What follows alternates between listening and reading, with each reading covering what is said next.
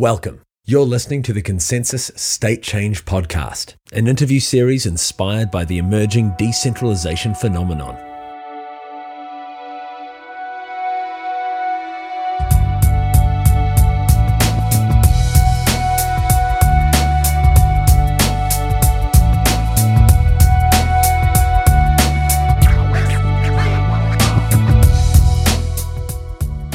So, today on the ConsenSys State Change podcast, I have Herman Junge, lead developer behind the Infura project. Herman, would you mind explaining to our audience what Infura is and, uh, and, and what attracted you to develop it in the first place? Sure. Infura is a cluster of IPFS and Ethereum servers, which are designed to be as scalable and robust as possible, and points to developers and users of decentralized applications to be able to have an API to consume these services. So the idea is to have a pre-deployed uh, network that users of uh, Ethereum and IPFS can use to bootstrap their projects. Exactly, that's the idea. You made a decentralized application, you want people to use it, but in these early stages, you don't want people to just tell them, okay, you just install a local node, install a local node of Ethereum or IPFS. You want them to to make some homework for them first. Homework. homework. So the idea is then, rather than having them run the service locally, they can take that first step to connecting to a, uh, a, a more global network. Exactly. It's kind of a bridge for the people to the decentralized world. So, did you encounter any design challenges when you were building this? Yes, there are a lot of minor issues you you find when you start to aggregate a lot of servers together. So we, we worked in the team like two months to have it ready, and now we are helping MetaMask to deploy their their software stack. So, can you uh, can you describe the stack and how it will be uh, implemented on the Infura network? Sure. Uh, basically, uh, we're running in the Azure cloud, and the servers are running inside Docker. They are containerized, and we use Kubernetes, which is a brand new technology for orchestrating containers. We use Kubernetes to organize them. So, what part of MetaMask is actually hosted on the uh, on the Infura server network? That's the best part. MetaMask is a Chrome extension, so everybody can get it somewhere, and you are not talking to a server in the classic sense, but you are talking to the Ethereum network, and we're giving them the option. You don't have to install a local Ethereum node in your computer but you can just call our computers we have in our cluster. So you're essentially serving as a portal to the Ethereum network. Exactly. And if a user wants to have a local node, they they can have it without problems. We're just making the decentralized network closer. So I understand the need to serve people information from the Ethereum blockchain and uh, and to provide a portal to a uh, a IPFS network. But what I'd like to, what I'm trying to understand is how this changes the experience or the uh, or the process of setting up a, a distributed service or a serverless service, so to speak. Even though we are obviously using servers in this case, it doesn't change the experience in in any sense you with your application, in this case MetaMask, you will ac- access uh, a node of Ethereum. The difference is uh, the topology of the network, but for the user experience, this is seamless. You don't see anything. So, why did was it necessary to create a new topology for uh, for for this? Why can't people just uh, why can't people just naturally connect to the network using a local node? I mean, what is the what is the challenge there? What is the pain point that uh, that Infura solves? Ah, the pain point is uh, generally when you're starting with a technology, you don't want to force the users to read the manual. you don't want to say the users, okay, use my applications, enter to my world, but read this, install this. You want that one click experience. But as time passes, people start to get acquainted with the technology. So as time passes, people will understand how a node works, how an IPFS node will be installed, and they will do it. But we need to provide this technology bridge in, in a series of steps. And I think Infura uh, contributes to this chain of steps. So this is essentially a, a bootstrapping mechanism. A bootstrapping mechanism. You said right. So how long do you expect Infura to be a necessary part of this bootstrapping process? And how do you see the network changing in the future? And, uh, and how do you see Infura's role in uh, in the the deployment of these services uh, changing as that network changes and as the uh, as the users become more acquainted with setting up their own nodes, etc.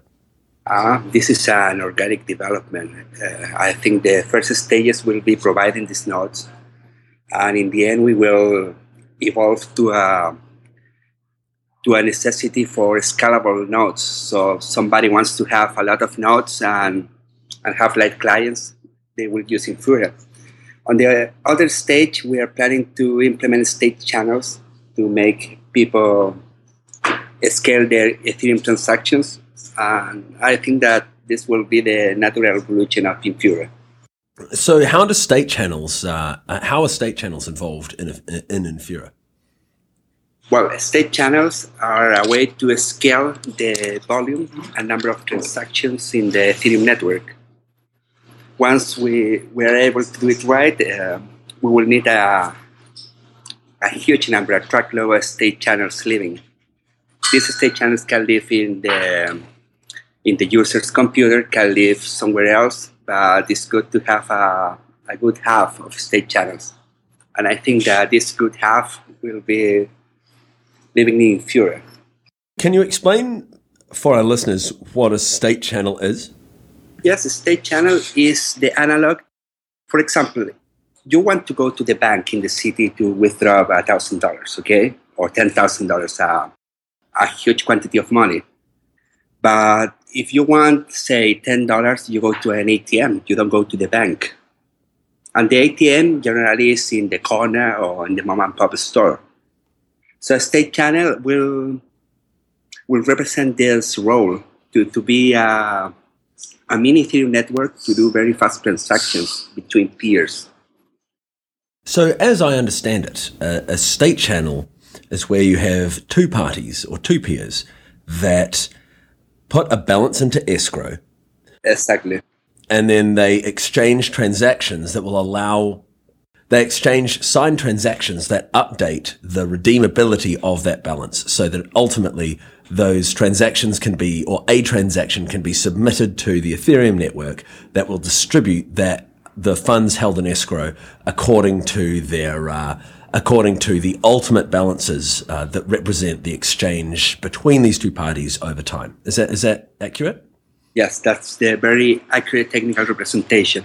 So you have two persons you want to make them transact very fast. So they will they will leave some funds, some money in escrow, in escrow. And then they will do their transactions. They can be signed very fast, one, two, three, four, and in the end they close the channel. Close the channel is like taking this ATM and going to the bank for for a full ledger process. So where does Infura sit in this process? in this process, if we want to have a high volume of transactions, we will install a number of state channels in front of Infura. Say a hundred, a thousand. So um, these users will interact with the state channels, and and every time in a while, we will close these channels to update into the general ledger, which is the public Ethereum chain. I, I understand that, but so is so how does Infura? What role does Infura play? to offer these state channels. So you guys create the a framework for people to communicate these uh, these signed transactions without submitting them to the network, to the Ethereum network. It's very probable that the framework is already created. We are evaluating distinct possibilities, and we will offer more than the framework. The framework installed, the appliance, to, to make users easy to have these fake channels. And uh, and how do people pay for the Infura service? I, I, assume you guys are going to be charging some kind of fee. We use the Ethereum network in one way or another. We're still developing some ways, but the main method will be to attach some fee along the Ethereum transaction. What is it about your background Herman, that brought you to Ethereum and and brought you to this idea of developing this service uh, Infura? I started in 2013 in Chile. I founded the first Bitcoin exchange for Chilean pesos. Then I have more than a year working for a Japanese startup to build their BTC exchange, and come back to Chile and found ConsenSys in ConsenSys, uh, I just entered as a developer and found that there was this need for having scalable server infrastructure. What I'd really like to understand, Herman, is what uh, what what made you recognize Bitcoin and uh, and the decentralization movement in the first place? Well, it, it's a, it's a small story. I needed to do a quick transfer, and, I noticed that the the, the paperwork you need to fill was huge so I was in the process of of learning what uh, what were the um, available alternatives and found BTC. Then I got lucky and I met the co-founder of Yaikui, who was very into bitcoins and asked me if I wanted to to make this change for people. Very simple. Okay, so I see logically how that led to develop your your involvement in exchanges, and then I so why did you give up on developing exchanges? What uh, what made you move to uh, to Ethereum? I don't think I gave up. I gave up. Uh, my work has always been create enablers, facilitators for people. Yaikui was a facilitator. People in Chile can just get Bitcoin. Now I'm creating a facilitator for Ethereum. People just can get their nodes without going too much troubles on install their local nodes. So, how do you see the uh, the Ethereum space evolving in the future? Ethereum can be seen for a lot of people like uh, Bitcoin 2.0 infrastructure, and it's doing a, a good role. Uh, most major companies are adopting Ethereum as opposed to Bitcoin, which has these negative connotations. And I think that that in a close future, Ethereum will be very mainstream for for a lot of companies and business to adopt. So, what kind of utility do you see this bringing to uh, companies in the future, and how do you see Infura fitting into those business models? Well, Infura uh, will have the, the best position as a starter, and started of, of knowing how to deploy and configure scalable infrastructure. But I think the old companies will will need to have their own infrastructure, so we can help them to them or or I don't know, the future is very open. we're, we're, really concentrated on, on this first step of providing users and developers. We'll see what's, what's looking in the future soon. so you said you were on the Azure marketplace. We're working elbow to elbow with Microsoft, so I don't think that Microsoft is our marketplace as well as our partner. So I mean, no. So so are you? So you're but so Infura is running on the Microsoft Azure cloud platform. Yes. Yes. Um. So what do you? Uh. So are you? Have you seen any deployments from uh, from businesses other than uh, other than MetaMask?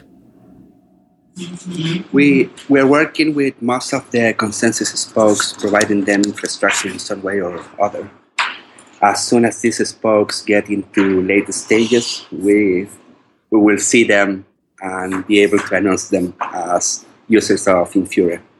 Hey, where can people find out more about Infura? We haven't made the site yet, so let's not announce the site. No, we, we have to talk to the UX guys to, to have a better interface to show to the people. Are you, are you on Twitter, Herman? Yes, he's Herman Junge. Hey, awesome. Thanks heaps, Herman. I'll uh, I'll see you in the office. Okay. See you soon. Take it easy. Thanks for listening to State Change. Check out consensysmedia.net for more.